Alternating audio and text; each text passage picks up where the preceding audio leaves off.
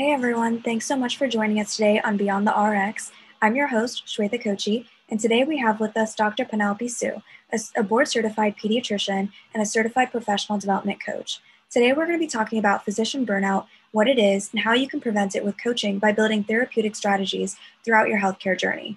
Hey, Dr. Sue, thanks so much for making the time for us today. How are you? I'm good. I'm very excited to be here and to chat with you. Can you tell me a little bit about what physician burnout is what are some symptoms of burnout and how physicians can end up getting burnt out over time? The term burnout actually started from organizational psychology, like in the 70s. So it's not specific to physicians. I think our unique flavor of it is unique to our profession. But generally, in organizational psychology, burnout contains three main symptoms. The first is exhaustion, and that includes physical exhaustion as well as emotional and mental exhaustion. The second component is a sense of depersonalization, meaning you no longer see, you know, Mr. Smith with his high blood pressure. You just kind of see the next follow up blood pressure, follow up migraine, follow up asthma, right? That you start to lose that personal connection, not only to your patients in, in the realm of healthcare, but also to your colleagues, right? You know, when, when docs are starting to get burned out, a lot of them will say, like, I don't even want to talk to anybody you know like i just want to kind of put my nose to the grindstone see my patients and go home. I don't want to know what's going on in the office. I don't want to talk to anybody you know and that's sort of like losing that personal connection to everybody in your life not just your patients your colleagues. I've also heard people feel like they're losing that personal connection to their own spouse right? Like i don't i don't i can't hear it. I can't hear another argument. I don't want to do anything. I don't want him to touch me. All of that sense of depersonalization is a symptom of burnout because you just don't have any capacity left to connect. And then the third component of burnout is a sense of losing efficacy or lacking efficacy. And a lot of people will say, I don't even know that what we do matters. I don't know that what I do matters. You know, I'm a pediatrician. And so around this time of year, there's it's a lot of school forms and camp forms and things like that, right? And I had one of my clients who's also a pediatrician say, like, all I do is fill out forms. Like that's all I do. Like I don't help people. I'm not curing anything. I'm filling out paperwork, you know.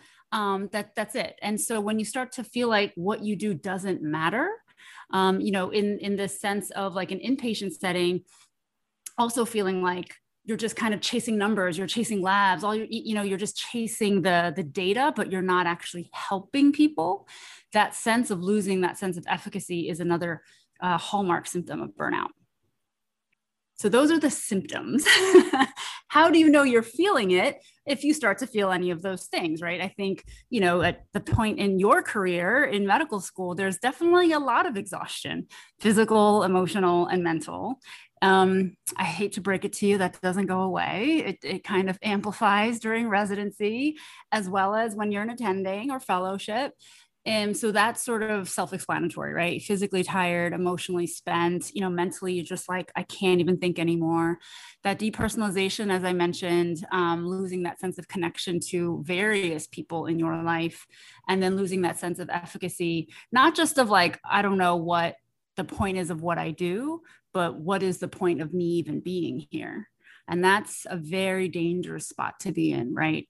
Because that sort of starts to fall into the realm of what is the point of me living or dying? And that's something that unfortunately is something that burnout can lead to. It can lead to thoughts of suicidality. And I know you know this it, across medical schools, residencies. You know, last year here in New York, we lost an ER doc in the middle of COVID to suicide because of the overwhelm. And so there are real, real significant, dire consequences of burnout. Can you tell us a little bit about your journey through burnout and what led you to become a physician coach? So I fell into coaching um, many, many years ago. I had gone through a personal tough time in my own life several years ago. And, you know, I certainly believe in the benefit of therapy and counseling and all that kind of stuff. So I went to a therapist and it didn't really help. And then I went to a psychiatrist who put me on medication because they thought maybe I was depressed. And it kind of helped a little bit. And then I went to church. I tried exercising a lot. I went vegan. I mean, I tried all these different things to try to make myself feel better, and nothing was working. I just felt really stuck and I was just in a very dark place and I couldn't get myself out of it. And again, I had tried all these different methodologies and nothing was working for me. And fast forward, I started working with a different therapist who was also a life coach. And I remember telling her specifically, I don't want any of this life coaching nonsense. That's just woo woo crystals, new agey stuff. I'm a science girl. I'm a physician. Like, you know, give me hardcore science, evidence backed, you know, methodologies. And um, she was like, okay, we can do science, but you've already done science. And how willing are you, or are you willing at all, to try something different to move your life, to change your life? And when posed in that way, right? it, it really became a question of you know what am i more attached to am i more attached to the rigors of science or am i more attached to the concept that i just want to feel better no matter what it takes and so at that point i had tried everything else. I was like fine whatever you think will work i will try because i just want to feel better.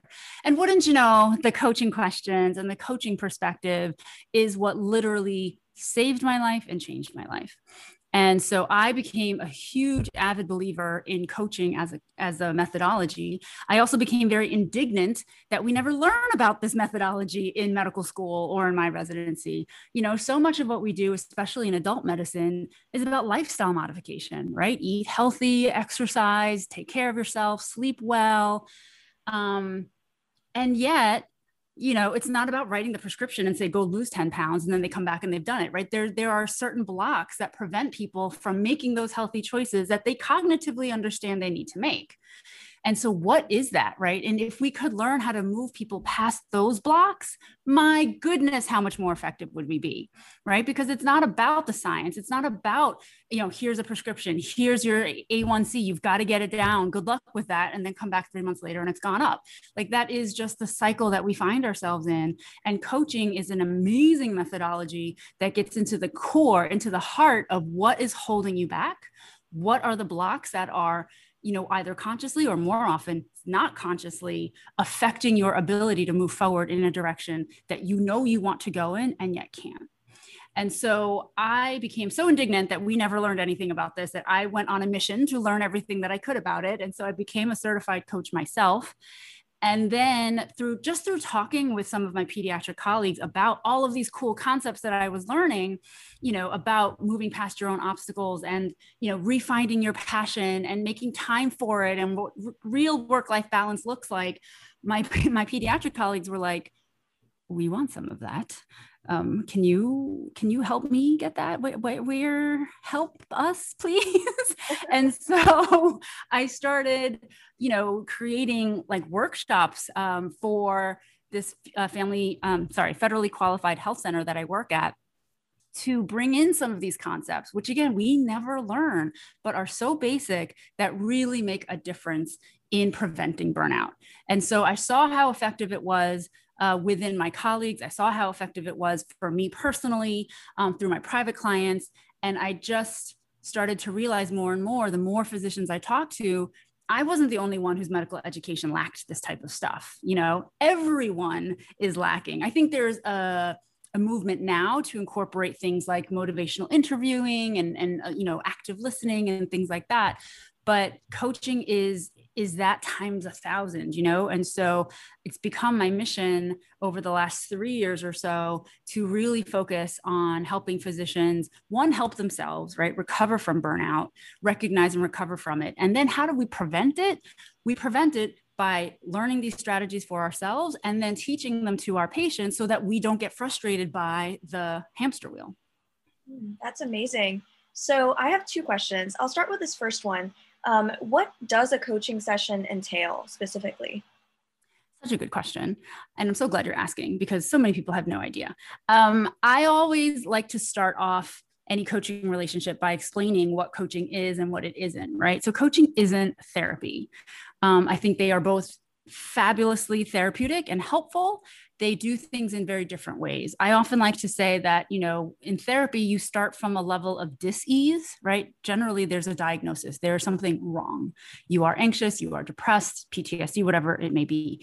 And then through therapy, you process those feelings, you have a deeper understanding, you can get some insight. So you move from a place of dis-ease to ease coaching picks up from there and says, okay, you've done all of the processing. Now we're ready to move. So, coaching is a methodology that helps people move forward. Um, you know, I the the joke that I often use, and this is not to disparage any therapist, is you know, you can talk about your. I could talk about my mother for the next 50 years and never be done talking about my mother, you know? But how is that relationship impacting my other relationships? How is that impacting my life? And what do I want to do differently with my life so that I can have the life that I want versus the one that is still tied up in the dynamics with my mother?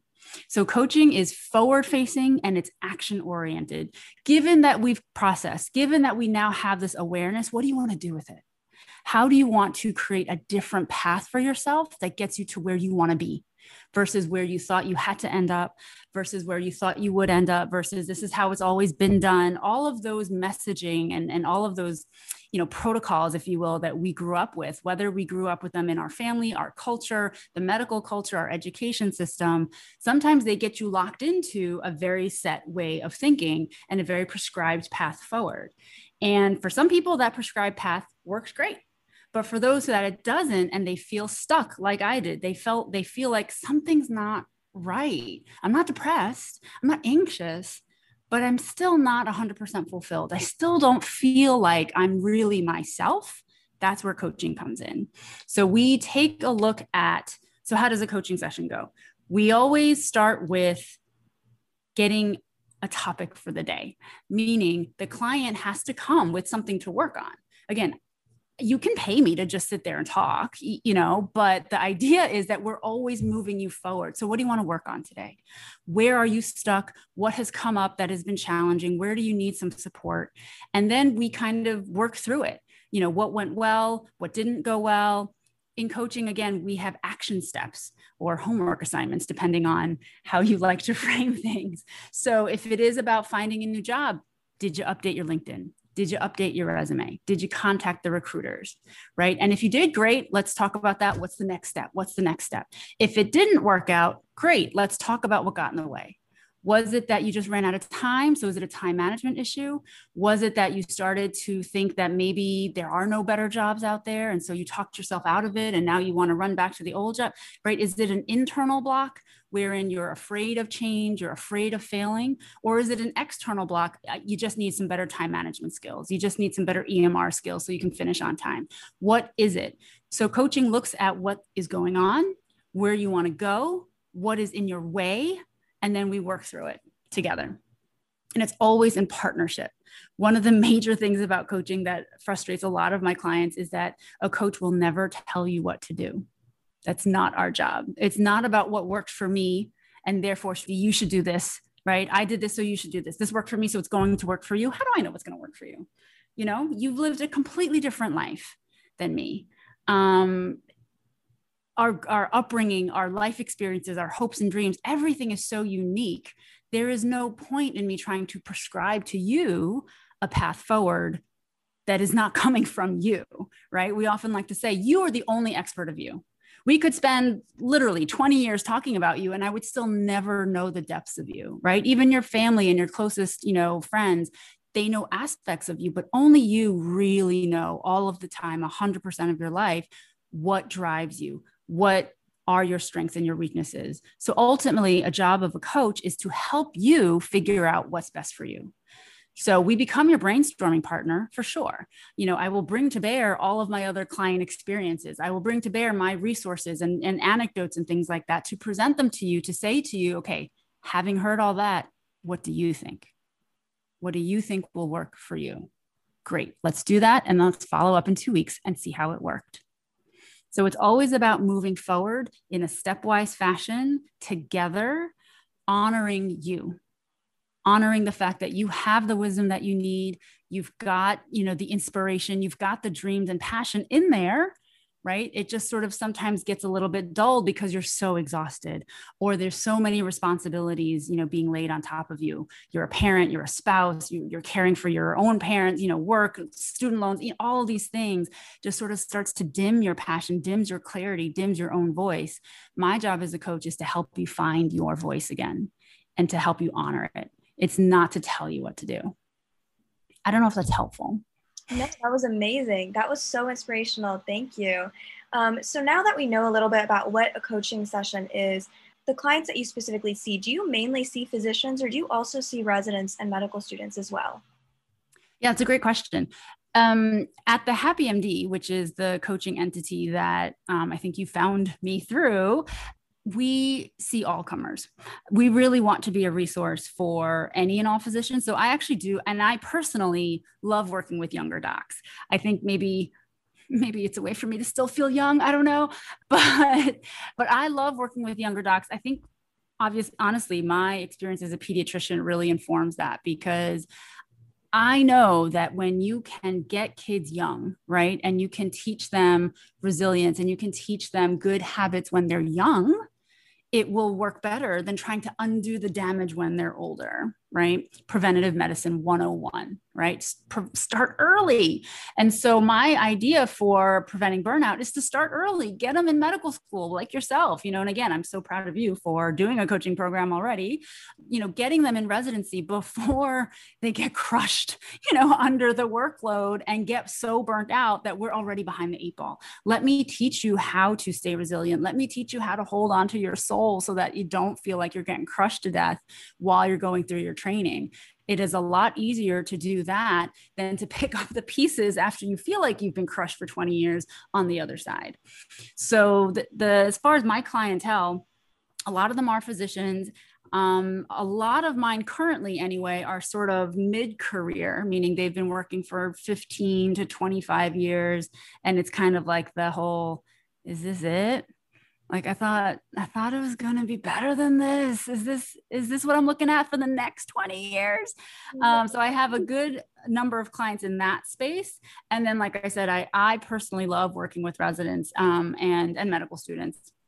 And i've done a bunch of trainings like i said for various residency programs and and things like that along those lines. And then the other niche that I uh, work on outside of the Happy MD in my own sort of private coaching um, is working with Asian American professionals, whether they're medical or not. Um, again, I am a first generation Chinese American, born and raised in New York.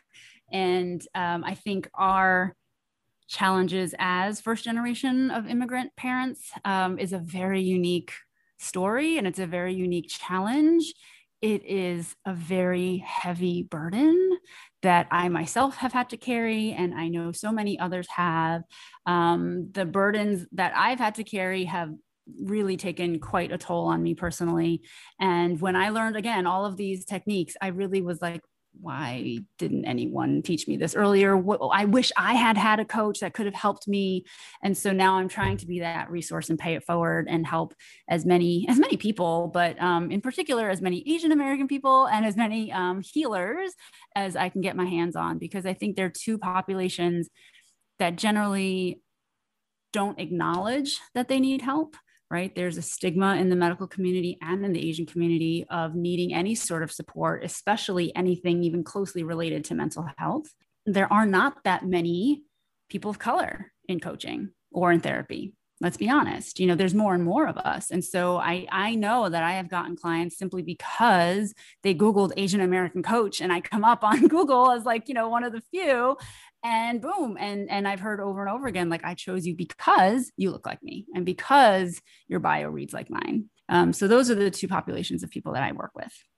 Yeah as as a woman of color myself i do understand there is a big stigma especially in like the immigrant population of any sort especially with mental health so um, you touched on this before about how you create training programs for for residencies how would it be possible to incorporate these kinds of training programs into the medical education, starting from medical school, so that this can this issue can be tackled early on? You ask such good questions, Shita. You really do. Um, I think. I mean, listen. I understand fully that medical education is so hard because there's so much to learn in a very short time, right? And it is obvious that you certainly need your anatomy and your pathophysiology and your micro and all of that. Clearly, yes. I would say on equal par with those is how do I survive this training? You know, how do I keep myself not just alive and surviving, but how can I actually thrive during a very, very difficult, stressful time? So, in in my delusions of grandeur, you know, this wellness, um, I think that's sort of what it's become, right? Wellness and resilience training becomes part and parcel of medical education, right? It's it's another module that you have to do. The the model that I would love to see is you know sort of have a lecture around the big topics right? Introduce the topic and then have smaller groups wherein you actually do cases. Not not necessarily of like oh this patient presented with blah blah blah six day history of this and that and the lab showed this right? But you know i got berated by my attending. How do i process that? How can i approach them? Now i'm completely intimidated by them. They hate me. They think i'm an idiot. Like how do you navigate a difficult conversation like that? How do you actually navigate these types of relationships that you have to in order to survive? How do you, again, like hold on to your soul? You know, how do you make sure that you are taking care of yourself and finding time and ways and space to honor yourself while you are still honoring the rigors of medical education. I think group coaching is a great methodology, right? You know, because again, I know that your time is so valuable and, and your time economy is so tight. So having eight or 10 medical students and a coach right and we just kind of round robin it like what are what are y'all going through let's talk about some things let me give you some strategies let me give you some tips let's debrief one of these difficult conversations let me give you an example of what some of my clients are going through so that you can learn from their experience and you don't wind up you know, I have one client who is up till midnight every night doing his charts and then gets up at four o'clock in the morning to finish. So he gets four hours of sleep a night because he's always like 50, 60 charts behind.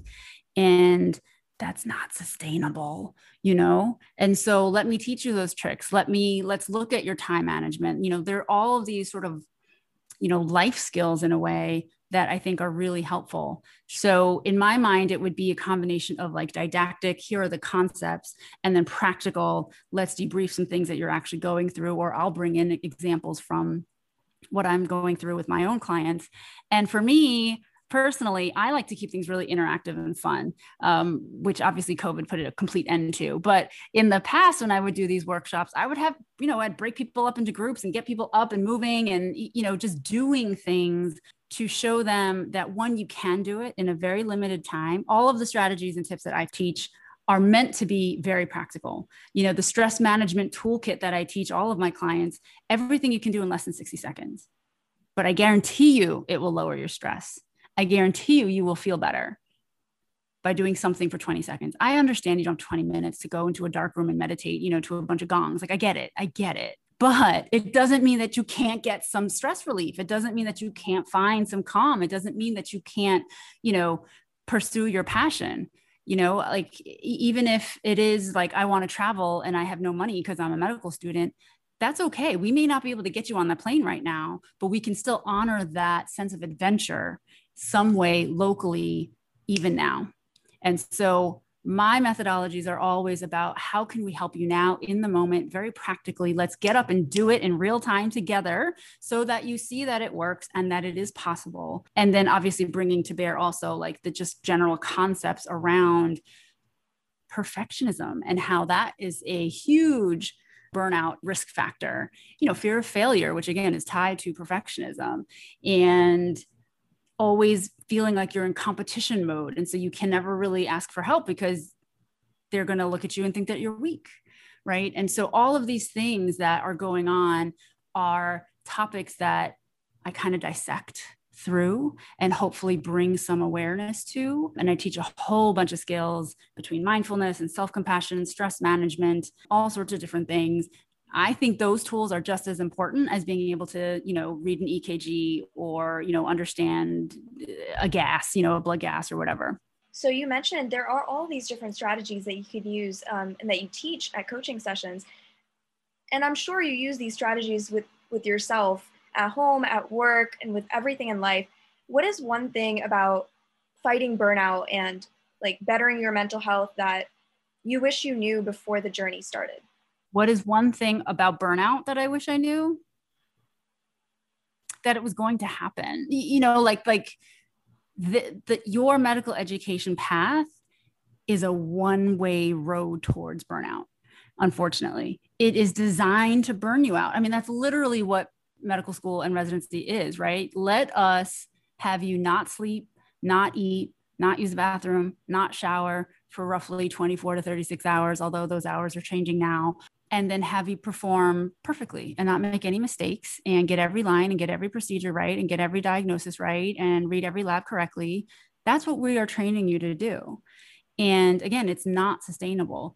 I feel like if I had known that that was the expectation, maybe I could have prepared for it a little bit better, knowing that that expectation is not realistic, knowing that if you do that, you will burn out. Therefore, let's not have you do that.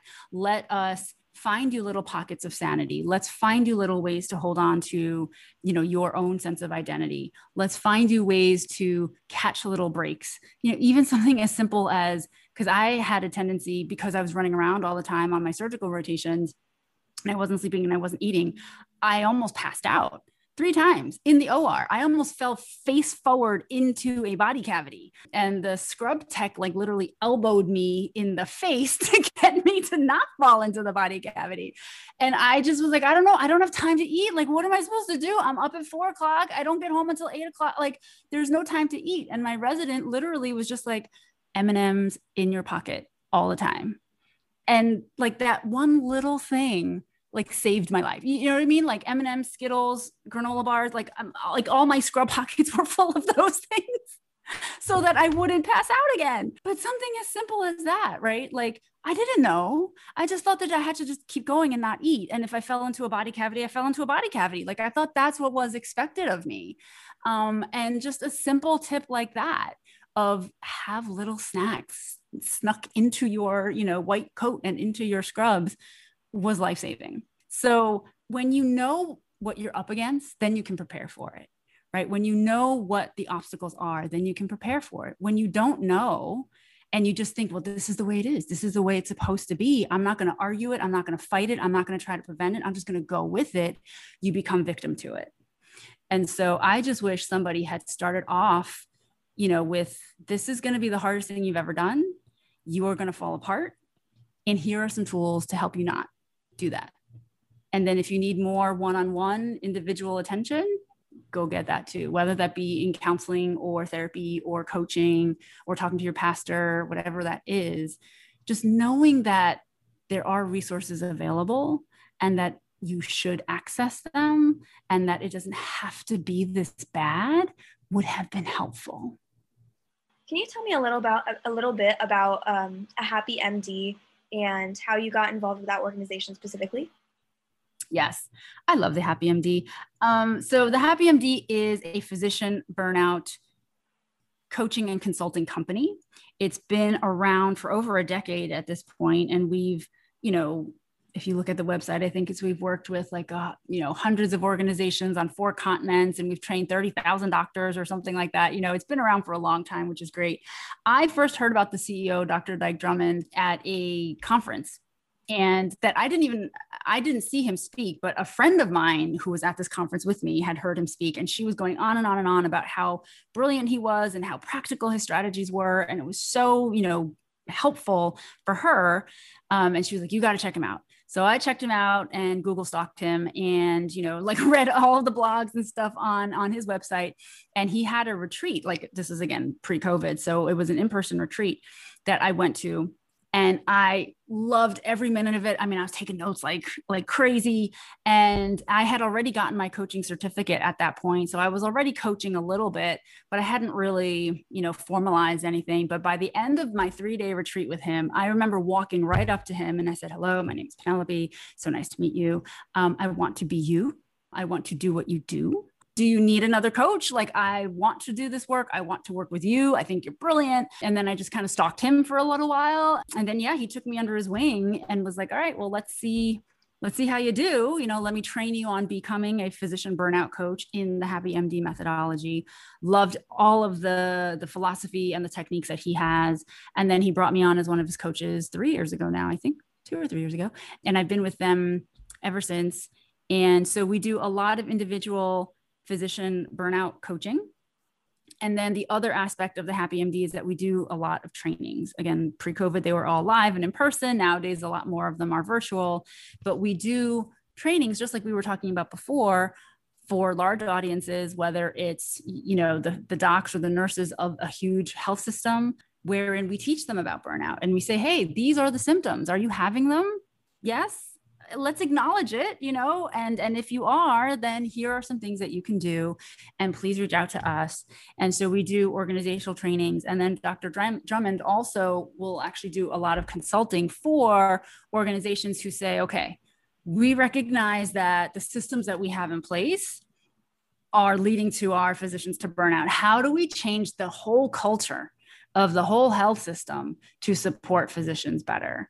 And so that becomes a huge endeavor, but it's possible. And, you know, we've certainly worked with hundreds of organizations to do that, right? To create wellness committees and then wellness events and wellness champions and, you know, change the workflows and, and get more supply, you know, and really change the culture of one organization at a time. That's also something that we are very passionate about doing.